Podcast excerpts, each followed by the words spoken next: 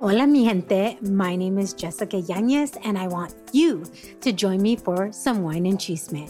The Wine and Chisme podcast was created to amplify voices across communities of color, all while drinking a glass of wine. From wine talk, interviews, and recaps of all things pop culture, join me every Wednesday for the Chisme. Please make sure to check out the Wine and Chisme podcast and other amazing podcasts as part of the Latina Podcasters Network. Bienvenidos una vez más a Echale Podcast. Mi nombre es José Quintero y otra vez estamos aquí desde Tinguindín, Michoacán, en esto que se llama Historias de mi Pueblo. El día de hoy vengo solito, pero no mal acompañado, porque vengo con una persona que conozco de toda la vida, que me conoce de toda la vida, y estoy muy Este, emocionado de platicar con ella, porque creo que después de mi madre es la persona que más me ha cuidado y que más me conoce. Y con ustedes les presento a mi hermosa tía Esther Quintero. ¿Cómo estás, tía? Muy bien, gracias. Me gusto de tenerte aquí otra vez. Ay, no, no, gracias por invitarme a su casa a grabar esto. Creo que fue, que fue de, de último minuto, pero en cuanto me dijo, oye, ¿por qué no me entrevistas? Dije, ¿sabes qué? ¿Por qué no? Si conoces mucho del pueblo, conoces muchas de las historias y, y qué mejor manera de conocer un poquito más de, de la historia de mi familia, nuestra familia, que platicar contigo. Entonces vamos a comenzar. Pues ahora sí que conociendo un poquito de la infancia de Esther, no de mi mamá, no de Evelia, sino de la perspectiva tuya. Bueno, eh, crecí en un lugar uh, muy grande, eh, con muchas cosas, pero también con muchas carencias. Uh-huh. Este... rodeada de hermanos a los cuales unos cuidaba y otros me cuidaban, y este y puedo decir que tuve una infancia un tanto difícil, mm. pero un tanto fascinante y un tanto divertida. ¿Qué fue lo difícil? Porque tuve de todo. Que nos faltó cuidado, nos faltó amor mm. y algunas cosas económicas también. Mm. Les faltó amor, cuidado, y eso por parte de, de, de mis abuelos, me imagino. No, mis abuelos nos cuidaron mucho de mis papás. Bueno, mis abuelos. Sí.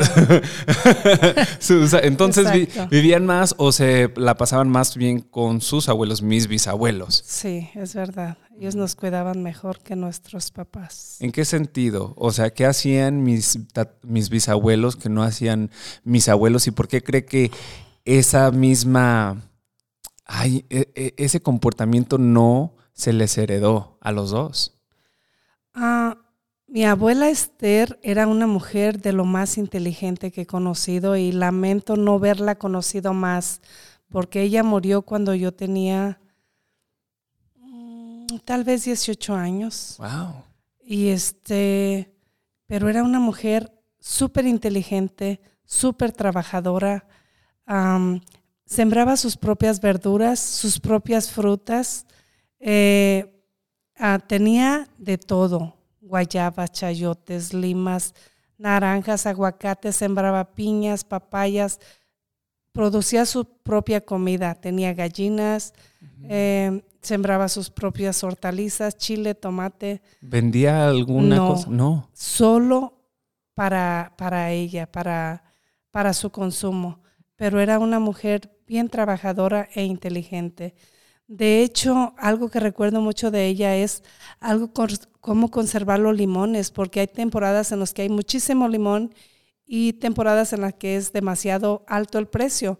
Entonces ella los conservaba con ceniza. Mm. Y este es, es algo fascinante que, que nuestros hijos ya no van a ver, desgraciadamente, porque las tradiciones a veces se pierden y uno ya enseña otras cosas, crecen en otros países con otras ideas, otras costumbres, y se van perdiendo. Pero lo que yo recuerdo de ella es hermoso. Fascinante. Cuénteme un poquito más de mi bisabuela Esther, porque dijo que nomás la conoció o tuvo el placer de estar con ella hasta los dieciocho años. ¿Le pusieron a usted Esther por...? Por ella. Por ella. Sí, por ella. Ah. Y este... Y era... Al principio decía, ¿por qué me llamaron igual que ella? Pero ah, estoy orgullosa de llamarme así. Y esa es la mamá de mi abuela Cata. Sí. Es su de... mamá. ¿Y el papá? Mi abuelo no lo conocí mucho, este, él murió antes, pero um, creo que él era un tanto rudo, duro, y um, era carpintero.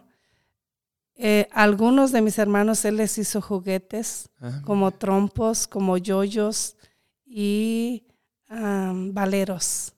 Él, él le hizo juguetes a Ñe y a, uh-huh. y a, no sé a cuál otro, pero él era carpintero y hacía juguetes. De hecho, algo muy, muy importante de mi abuelo y de, y de mi, por parte de mi abuelo Donaciano Barragán, era que él hacía las masas para las carretas que circulaban en... en aquí en el pueblo y en ah. los, en los um, alrededores. Esas son esas llantas que, que vemos pues de la en época en, sí, sí, antigua, que no se usaban carros, que ahora sí que en burro, ¿verdad? Exacto. Ah, y él carretas, las hacía. Sí. Y su papá de él este, hizo, bajó del cerro toda la, la madera que se utilizó en el tren, cuando se hizo el tren aquí en, en Tinguindín. Mm. Él uh, puso toda la, la madera, los durmientes. Wow. Bajada. Pero de... entonces era un hombre rudo, pero trabajador. Sí. Mi bisabuela Esther, también una mujer noble, trabajadora. Sí. Y mamá de mi abuela Cata. Pero sin embargo, mi abuela Cata a veces, y de lo que conozco, pudo haber sido un poco fría con sus hijos o distante. ¿Por qué ese imbalance? ¿Qué le faltó a ella, a lo mejor desde su perspectiva? Yo pienso que le faltó más, más que, más cuidado con nosotros como niños, porque siempre se la pasaba fuera de la casa y nosotros nos cuidábamos unos a otros. O se la pasaba o con mi papá en el cerro. ¿Crees que o, a lo mejor no estuvo, estuvo lista para ser mamá a esa edad? Uh, más bien tuvo demasiados hijos que quiso zafarse.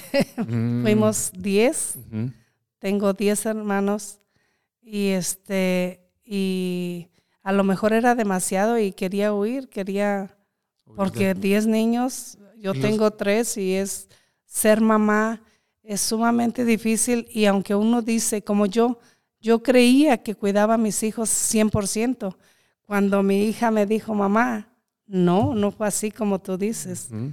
Este, entonces, sí, el... siempre se cometen errores, y siempre la persona que, que sufre las consecuencias o tiene el cuidado es quien decide qué tipo de mamá o qué tipo de uh-huh. padre eres. Uh-huh.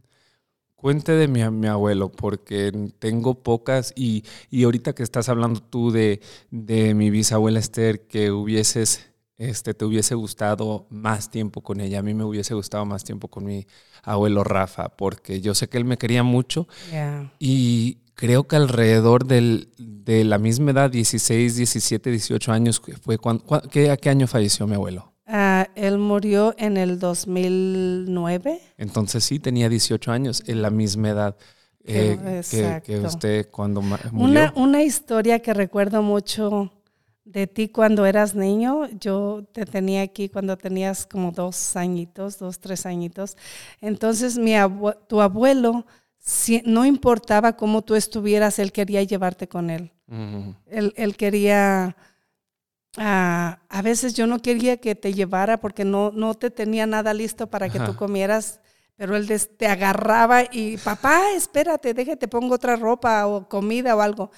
a él no le importaba llevarte ropa, llevarte comida, él solo quería llevarte con él, te agarraba y tú te ibas feliz. Sí, muy chistoso. Los últimos recuerdos que tengo son travesuras que le hacíamos a él, porque ya en sus últimos años ya no estaba como que muy consciente por el alcohol. Me acuerdo que entre mi primo Danielito y yo, a veces este, le damos el teléfono de reversas y upside down, este... pues para que según él hablara con mi mamá y le gritaba Elisa, Elisa.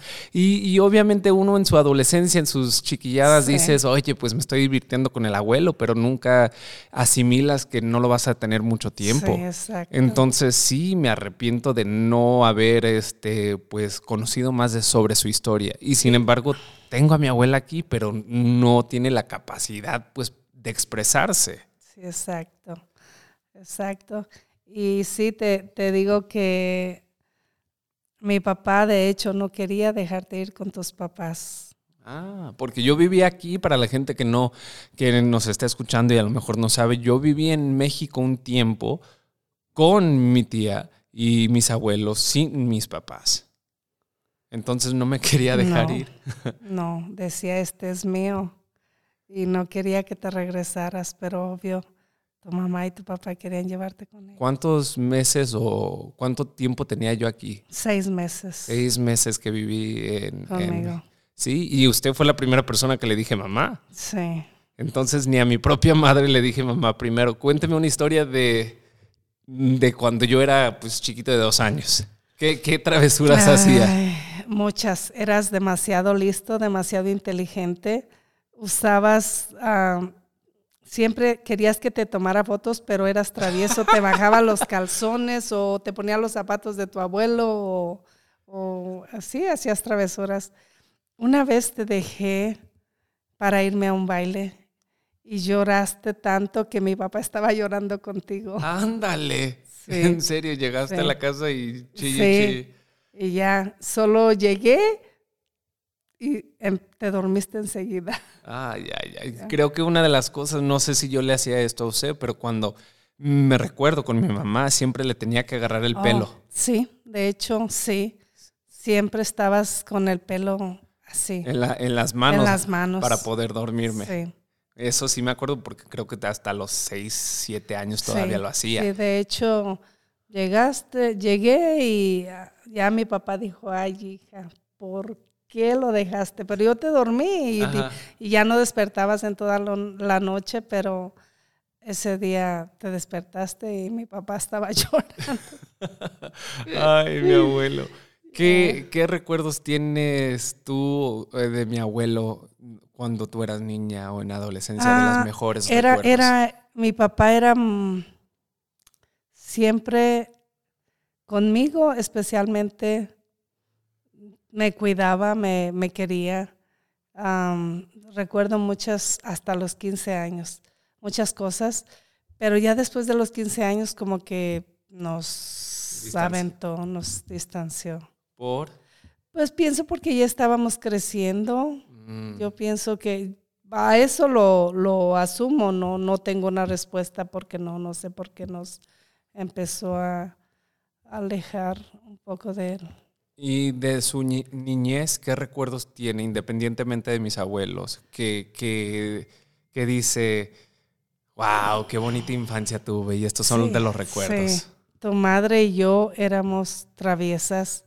Nos, teníamos para nosotros, para tu madre y para mí, como unas cincuenta hectáreas alrededor. Wow. Sí.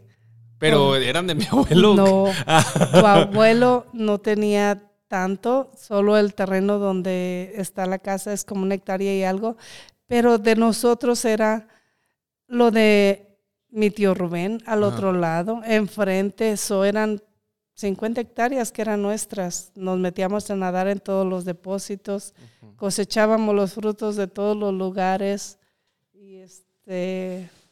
Era fascinante. Fascinante.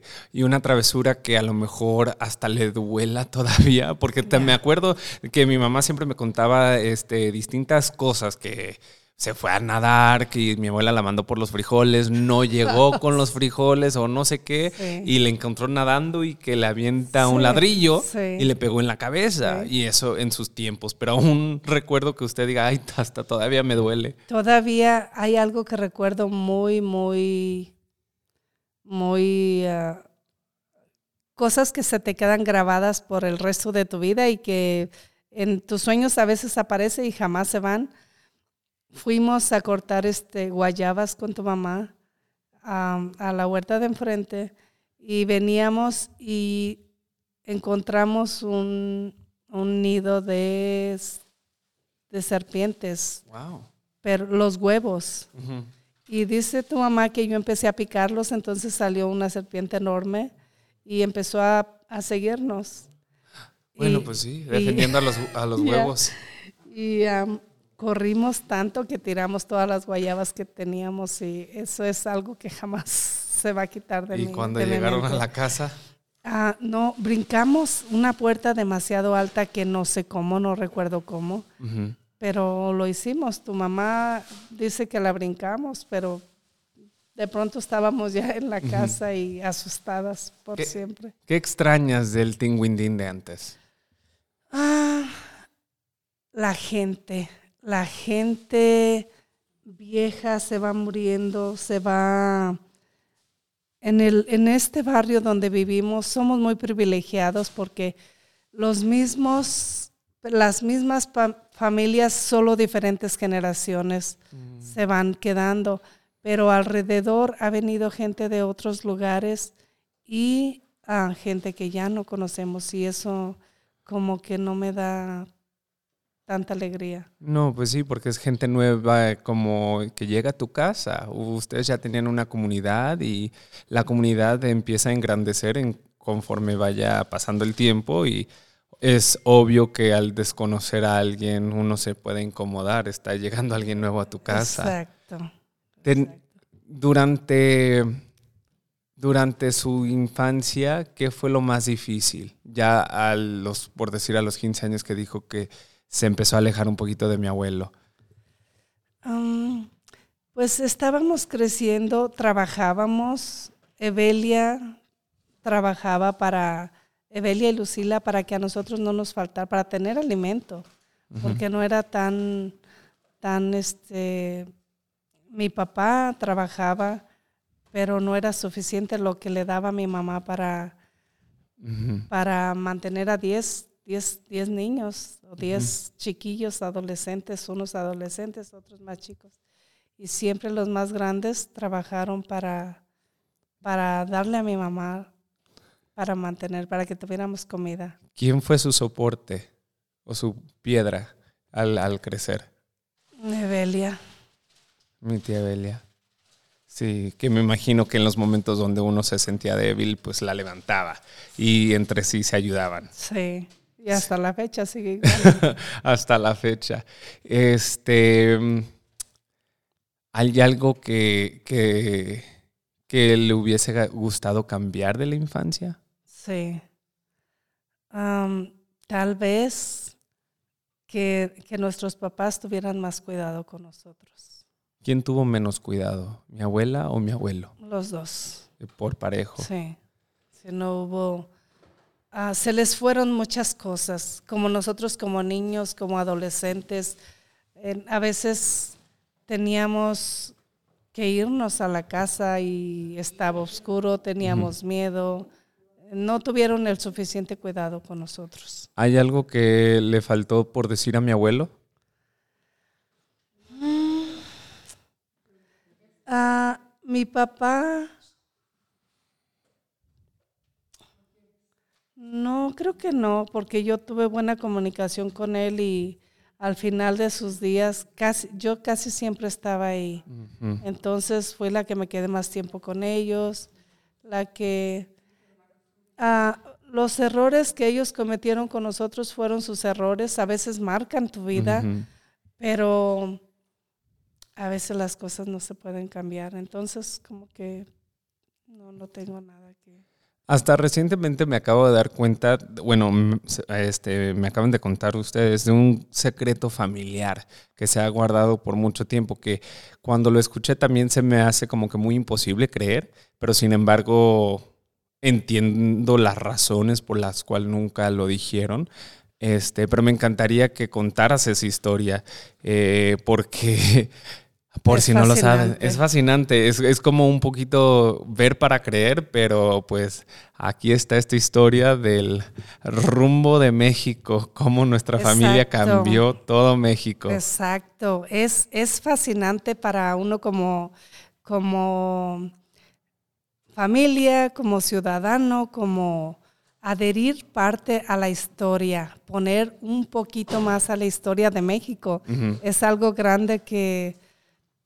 que de hecho no está en, en la historia, pero uh, esto es relacionado con el general Lázaro Cárdenas del Río. Uh-huh.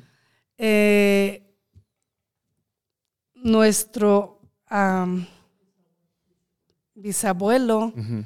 Aquí está mi mamá y mi tía por si escuchan ahí ruidos en el fondo. Eh, mi bisabuelo era... Era un, un barrendero. barrendero en la ciudad de Jiquilpan, Michoacán. Ajá. Entonces, el general Lázaro Cárdenas del Río cayó preso, y de hecho en la historia de México está que cayó preso en Jiquilpan, pero nunca jamás sabe nadie cómo salió. Hasta este momento vamos a revelar... Eh, un, un secreto que de familia, uh-huh. este, de tu familia. Sí, ya sé, muy eh, interesante. El señor Jesús Pulido, Jesús Pulido Díaz, que era el papá de mi abuelo Esther, uh-huh. lo, lo sacó al señor Lázaro Cárdenas del Río del la, de la presidio de Jiquilpan, en un cesto de basura, en un chunde uh-huh. de los que se cosecha el maíz, donde él recogía la basura. Así fue como el señor Lázaro Cárdenas del Río salió de la cárcel de Jiquilpan. Súper interesante, súper fascinante, y esto es para la historia de México. Pero ¿por qué nadie nunca lo había dicho antes? ¿Por qué hasta ah, ahorita?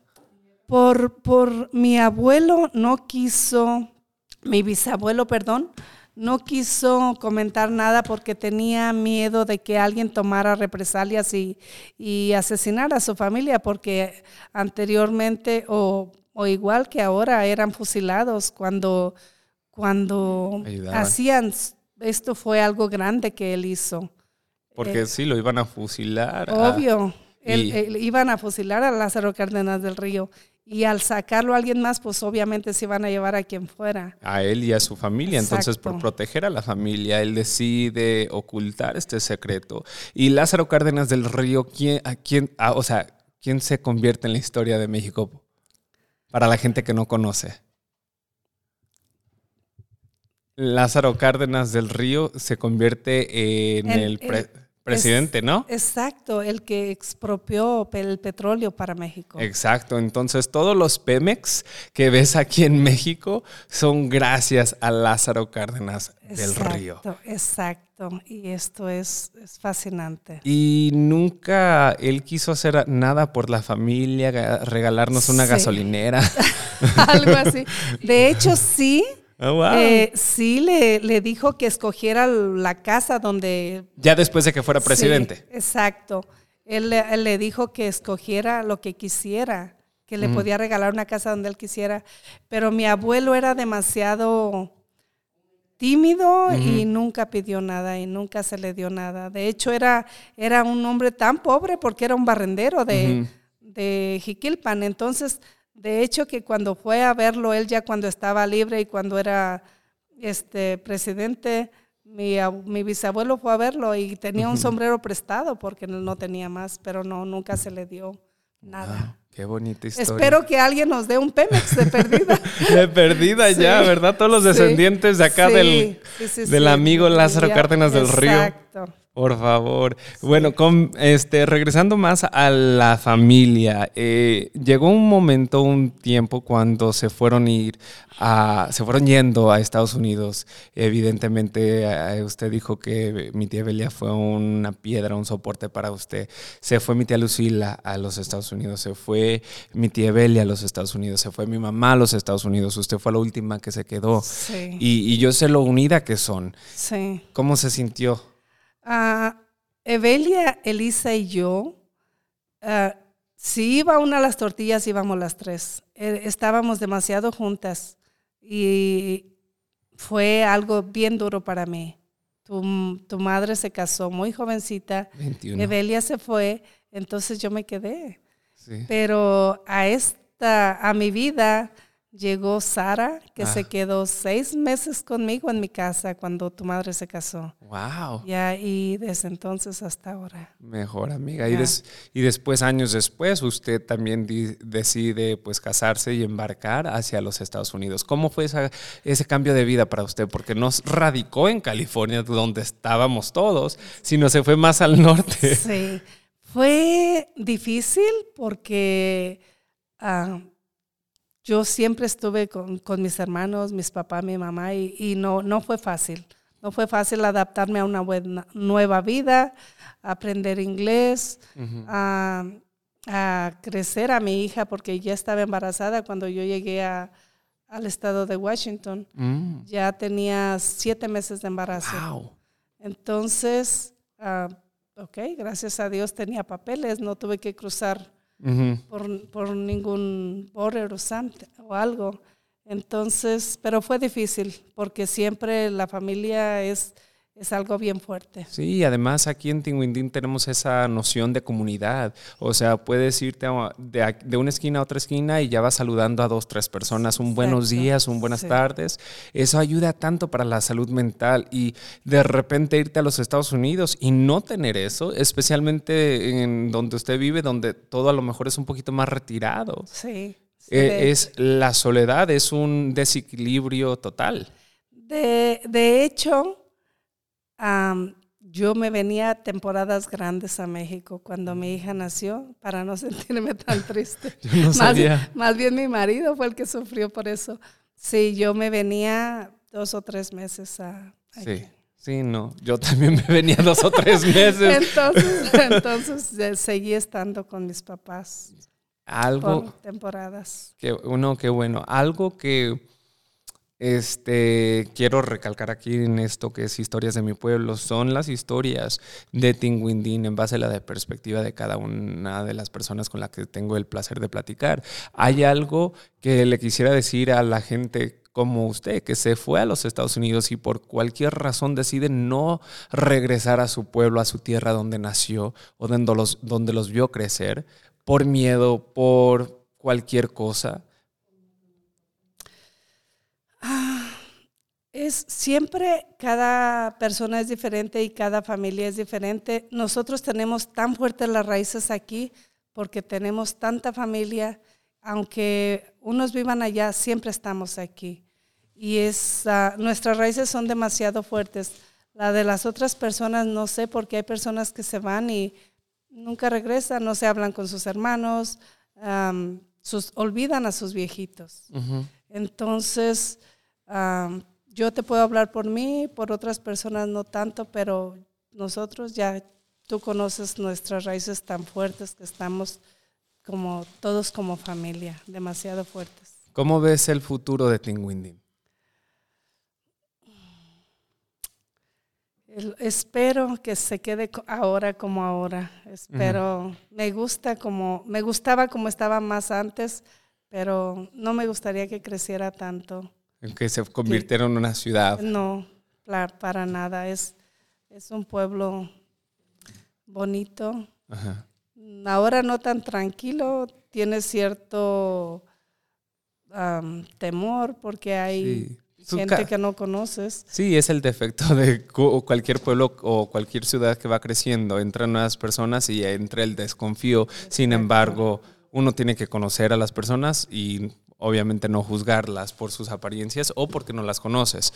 Este, ¿hay algo que le quieras decir a Tinguindín, el pueblo? Tengo tanto aquí, tanto que agradecer, tanta gente que conozco, a tanta gente que, que quiero. Uh-huh. Hay mucha gente aquí que quiero y, y estoy agradecida con la vida y con Tinguindín por lo que me ha dado. Sí, creo que hemos sido muy privilegiados al, al crecer en este pueblo. O sea, usted vivió aquí por varios años. Yo tuve el placer de vivir por temporadas, que no entiendo cómo mi mamá y mi papá me dejaron venir dos, tres meses desde los doce años. Pero creo que fue tanta la confianza que le tenían a este pueblo y a su gente eh, eh, que me dejaron be- venir y se los agradezco infinitamente porque en base al español que aprendí aquí, exacto, es de lo que vivo ahora. Entonces, al igual yo agradecido con este pueblo, pero también agradecido con usted, que me cuidó desde una temprana edad, que le llamé mamá por primera vez a usted y no a mi madre, que le decía Elisa. Entonces, tantas cosas que quisiera decirle, pero no me quiero poner a chillar, pero gracias. No, de nada. Gracias a ti por estar aquí. Y esto fueron Historias de mi Pueblo.